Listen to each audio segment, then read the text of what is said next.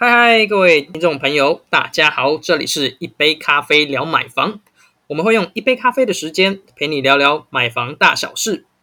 大家好，嘉是蓝 boy 靠音，A.K.A 北漂青年，来自高雄的阿嘎。大家好，我是想婚族浩。嗨嗨，我是不婚族安怡。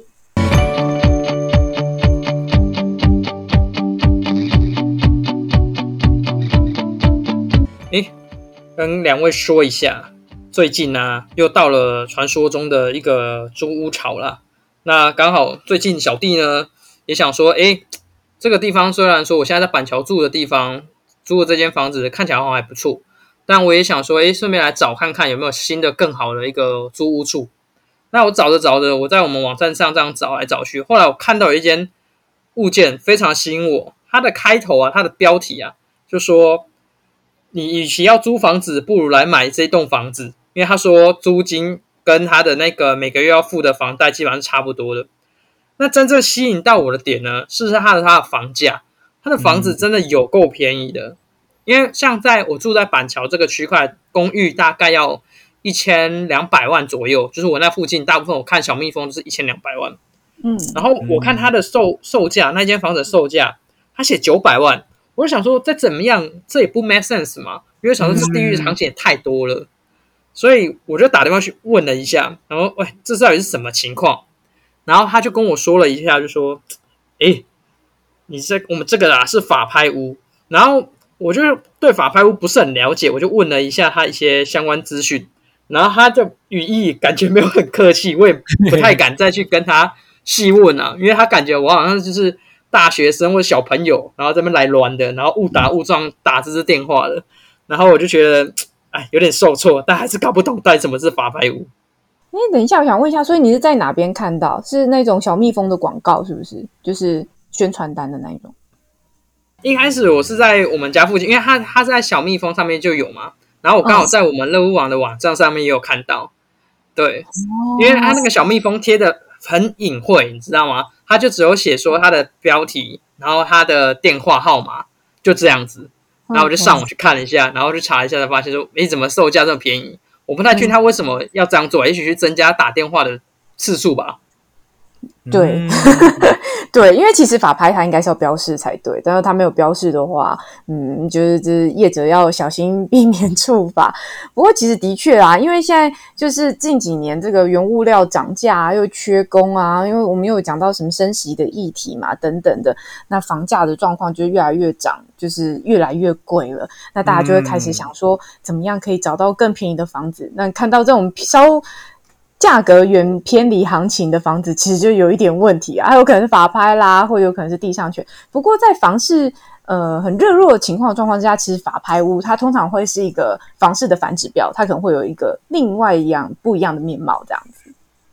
嗯，确实是这样子，因为我前阵子在找房子的时候啊，然后我朋友也在找，然后他也是跟我一样，就是看跟阿嘎一样，看到那个它的价格啊低于市价的那个房子啊，然后他就觉得很心动，然后问我说：“哎，要不要一起去看呢？”然后后来问了之后才知道，原来那个是法拍屋诶。那法拍屋到底是什么啊？其实后来我也去做了功课啊。原来法拍屋啊，其实就是屋主啊，他可能因为欠税欠债啊，然后导致他的房子啊被抵押，然后法院呢去把它查封拿出来拍卖哦。对，那借由这种拍卖房子啊，然后他去把这个债务还清，然后去侵权那个债务人的那个债务这样子。不过也是常常会有一个状况，就是就是。可能像台北市啊，有些那种百年的那种老房子啊，那土地可能很值钱嘛。可是他的子孙啊，可能十几个，那十几个要分那个土地，可能也不好去厘清这样子，所以他们就会变成是选择用法拍的方式，然后让它变换成现金，然后最后再把现金依照子孙的比例去做一个分财产这件事情，好像也有这样的方式哦。不过你们知道法拍屋之外还有另外两个产品吗？一个叫金拍屋，一个叫银拍屋吗？嗯，金包银的概念吗？浩哥跟我们解释一下好不好？好啊，其实跟金包银很像，但其实我一开始也被搞混，有没有？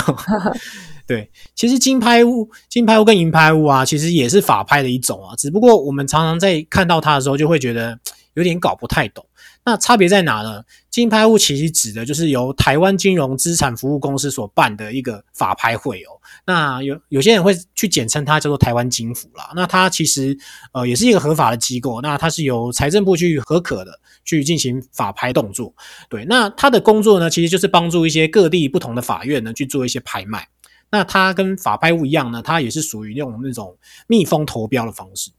那银拍屋是什么意思呢？其实后来我去看才知道，它的就在字面上就很明白，就是它其实是由银行它买下那个债权的标的，然后由银行自己去做拍卖处分哦。那我们常常会听到有的有的些人会欠银行钱，然后他后来变成预放屋嘛，其他就算是银拍屋的一种。那差一点就跟前面的法拍屋跟金拍屋的差别，就只是在于说，呃，银拍屋呢，银行这边呢会先进行点交，所以其实。相对于法拍屋跟金拍屋，你可能在在竞标的过程中，你不知道房屋的状况。可是银拍屋呢，你是可以知道房屋的状况哦。那不管其实你是金拍屋、银拍屋，甚至就是我们常听到的法拍屋啊，因为他们的价格都会比市价还要便宜一到两成哦。所以你看，假设你刚才阿刚讲那九百万的房子啊，你一定会觉得超心动的，你一定会觉得说被你买到了，其实你真的是赚那四百万，那赚那五百万真的是很值得诶难怪大家都想要去买。但是这样子啊，就想要说，因为像浩哥的朋友跟我就一样嘛，我们都是因为这个价格非常的心动，我们才想说去做一个询问嘛，然后才想说，哎，到底要不要来，干脆买呃法拍屋好了，因为你买了法拍屋之后，你省下这些预算，你甚至可以拿来装潢，然后把房子变成自己想要的样子。但是我也很好奇，为什么它可以这么便宜？因为如果说你在做拍卖的话，以银行一个卖家的角度来看，不是应该卖的价格？越高越好吗？为什么它还会低于市价这么多啊？呃，既然说到拍卖嘛，那我们一般的概大那个对于拍卖的概念就是，它会随着你的呃竞标的人数越多，然后它的拍卖的价格会越一直往上增加这样子。那法拍屋其实呢，它的底价呢，一般一开始呢都会设定会低于市价，那大概都会大概是两成到三成左右吧。那随着不同的拍卖次数啊，那其实呢，这个又牵涉到法拍的另外一个拍卖流程，叫做五拍四卖。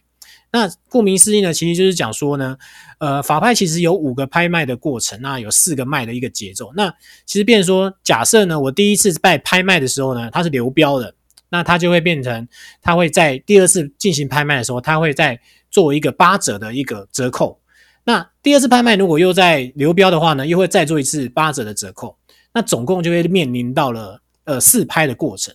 那其实四拍过程，变说你每次去买它的时候，都是不断的打八折嘛，所以你就是越买越便宜，越拍越便宜这样子。那其实变说大家就会觉得说，哎，好像有利可图哦，我可以去参加二拍啊或三拍啊。那越后面的拍次进进场的话，我就可以买到更便宜的房子的价格这样子。其实就是那个进场的那个排次这件事情，其实是一个学问啊，所以很多有时候大家会觉得门槛高是在那边。像刚刚浩哥讲到的嘛，其实他就是一般来讲，他第一拍可能会是市价的大概九折左右，然后二拍可能就是八折，三拍就是八八六四就变六四折了。那有时候有些人会抢进，他觉得那标的不错，他就会想办法说，那不然我二拍就先进看看。那有些人可能会觉得二拍的底价还是太高，不然我三拍再进，然后三拍进，甚至更后面的拍次进，就发现大家因为那个价格一直往上垫高，反而有可能拍出比他前一次的拍次的底价更高的情形。不过买法拍屋其实还是有很多要注意的地方，这个部分浩哥可不可以来跟我们说一下呢？哦，我我后来问了我那个真的有去参加法拍的朋友啊，他就跟我讲说。哎，浩浩哥啊，你还是不要随便玩法拍好了，因为法拍其实它不太适合刚买房子的人哦。我说，哎，为什么会这样子啊？那他就讲，其实啊，你要考虑到，就是像第一个就是资金要充足哦，因为其实它跟我们正常买房子的流程不太一样。正常买房子呢，可能就先请银行估价，那银行根据你的信用的状态，然后他去给你你的贷款成数这样子。可是法拍呢，其实你一开始就要先准备好底价的二十趴到三十趴的保证金。如果没有这个保证金呢，你就没有办法去参加法拍。那第二个呢，就是所谓的资讯要掌握的很好，因为其实法拍市场呢都会有所谓的法拍公告。那便说，其实如果你对这个标的有兴趣的话呢，你就要必须去熟读它的法拍公告，了解它的实际上目前的呃房屋资讯以及它的现况是怎么样。那刚才前面有提到嘛，你去参参加法拍或竞拍的时候，你是没办法了解房屋内部的状况的。那举例来说，可能你也不知道说里面有没有住人，那这房子有没有漏水？其实这些你都没办法了解，所以变成说把资讯准备的很透彻，其实这个就是了解法拍，然后方便进入法拍第二个门槛哦。那第三个就是胆识要好，因为他说他那天去法拍的时候啊，第一次就超紧张的，因为他光是把那个写想要标到的金额，他投入那个箱子里面啊，在那个过程当中，旁边好多那个银行贷款的的从业人员啊，然后包括法拍的一些业者啊，代拍的业者都过来。然后就是一直给他一些不同的一些刺激，可能言语上的或什么，他会觉得很紧张。然后包括最后可能把图标箱打开的时候，那个过程也是很紧张的。所以他觉得说，其实你的胆识要够啦，不然变成说现场很多干扰啊，然后资讯又多，你会觉得好像难以下手。你这样听完浩哥跟阿姨刚刚说的啊。原来我当初看到那个价格这么便宜，原来它只是一个竞标的底价而已。原来它是会随着竞标价格不断的拍，然后也有可能会不断上，甚至有可能会超过原本比前拍还高的一个状况哦。哎，也是蛮特别的。然后我想，我当初看到那个价格之后，想哇，怎么卖那么便宜？原来魔鬼藏在细节里啊！不过因为我后来也是去被这个法拍的这个人员，然后他他说就是。觉得我是来乱的时候有点受伤，我后来就是 上网查了一下，然后也看一下我们粉丝团，也有人提到就是关于法拍屋的这些回馈，然后他们普遍也都认为法拍屋有一些缺点，就像刚看刚刚浩哥所提到，就是不知道屋况啊，因为有的人就说那个里面他们分享了一些过往自己的经历，就是那个屋况那个屋子里面法拍那个屋子里面，它虽然标到，但是里面还是有住人的，然后就变成有点像。要再花钱把那个里面的人就是请走那种概念，然后有的时候 还比较好处理，但如果说你遇到很难处理，真的是他说真的是要请特殊人士处理才有办法，真的是很傻眼。嗯，对，就是有的住户他就不想搬走，然后就是要搞得几经波折啦，就即便你花了这笔钱，然后你还是没办法。对，嗯，花钱消灾。对，真的就是花钱消灾。然后有人还是，比如说有老一辈的啦，就提到说风水差的问题，因为老人家会觉得房子会沦为法拍，可能多半都是房房子的风水啊不好，然后影响住的人的运势。所以曾经有住进法拍屋的人，他后来就可能他的工作啊跟健康都越来越差，最后匆匆卖掉。所以他们就说，要住法拍屋啊，你要买法拍屋，你的气势啊、你的气场等等都要很强，能够压过。但这个看法就真的是见仁见智了啦。嗯，其实我是对于风水还是会有参考的人，所以我后来听说买到法拍的人，他好像很很多人都是生意开始慢慢的走下坡，我就有点害怕，有没有？对，那另外我还有想到一个点啊，就是我朋友给我的回馈，他是说，呃，其实法拍啊，前面有提到关于就是你的资金要足够啊，其实有一个考验点，就是说除了你保证金这一关过了之外啊，另外就是你得标之后啊，你必须在七天内啊，你要把所有的价金都缴交完毕哦。那假设说你平常你是没有一些呃贷款来源的人啊，那你可能就会听信现场的一些呃法派人士，他可以给你一些贷款的一些建议，这样。可是，在那样的混混乱的环境下呢，你要怎么去了解说你的资讯是真实的，那对方是可信的？其实这个也是一个考验哦。那另外还有一个状况就是说，呃，常听到有一个叫做禁止处分啊，那这个意思就是假设啊，这个法拍的这个屋主啊，他本身有一些债务啊，或涉及刑事案件啊。那他的房子被登记成禁止处分啊，那你标到这个房子呢，他就也不能马上移转到你的名下，他也必须等到法院解除处分之后啊，才可以去做移转登记。如果你遇到像这样的禁止处分的房子啊，其实好像也没有真的赚到便宜的价金这样。那说到这边呢，我也顺便跟大家就是讲一下，就是法拍的流程到底是怎么做的。那刚才前面提到就是投标啊，以及去找那个法拍资讯之外啊，其实。通常啊，第一关是最最辛苦的，就是你要去找法拍的物件哦。那通常法院在做这些法拍的时候，它有一些相关的资讯啊，去提供查询啊。那我们可以直接到司法院的法拍屋查询系统去做查询哦。那其实它使用方法就像我们乐屋网找房系统一样，就是你只要把你想找的那个区域、那房屋的类型，你就可以去找到说跟你符合相关条件的那个法拍的一些公告哦。对，那上面就可以知道说你的。这个法拍的建物的资讯，包括地点，然后还有它目前的现况这样子。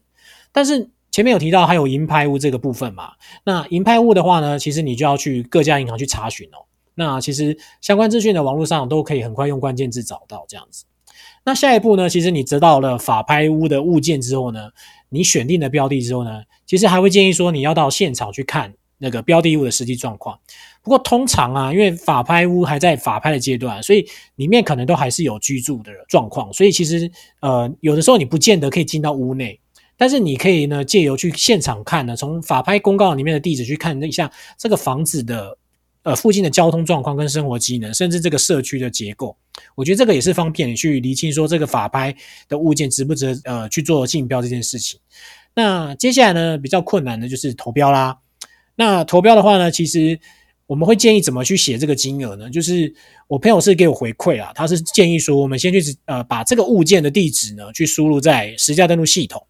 想要去查一些资讯，我们推荐你们用我们乐沃的实价登录地图，那可以更快了解周边的行情这样子。那你从这个实价的登录的查询结果之后的这个金额，我们就可以知道说市价呢大概是多少钱。那接下来呢，你再去推估说这个呃房子它的稀有性，然后去推估说你的保证金大概要抓多少进去，然后再把这个金额写好，那放进密封袋，然后在指定的法拍日期，然后把它投入到投标箱里面。那投完之后呢，其实当天呢就会进行开标。那开标顺利的话呢，呃，如果你得标了，你就可以直接去做后续的，包括产权的过户，然后包括一些规费的缴纳这样。那如果没有得到标呢，他就会把你这个保证金呢去还还给你这样子，大概会是这样的流程啊。其实有点复杂，但是我听我朋友讲说，他参加了第二次、第三次之后就比较熟悉了，然后他也觉得，呃，好像没有想象中这么的困难这样子。嗯。突然想到啊，好像也可以，就是回馈给听众朋友们。如果想要找低于市价的房子的话，另外还有一种，就是台湾今年每年都会出那个平价屋。不过那个就是要用抽的，就他们已经把这些不良债权稍稍微处理过之后，然后再卖给大家这样子。然后相对的，它的那个房子的物件的数量都比较少，但因为那个债权已经处理过了，所以房子的状况也都会比较好。而且它会开放特定时间去看屋，每年可能大概接近年底下半年的时候，它就会开放这样子。所以大家可以关注一下台湾金联，去抢这个比较便宜的平价屋的部分。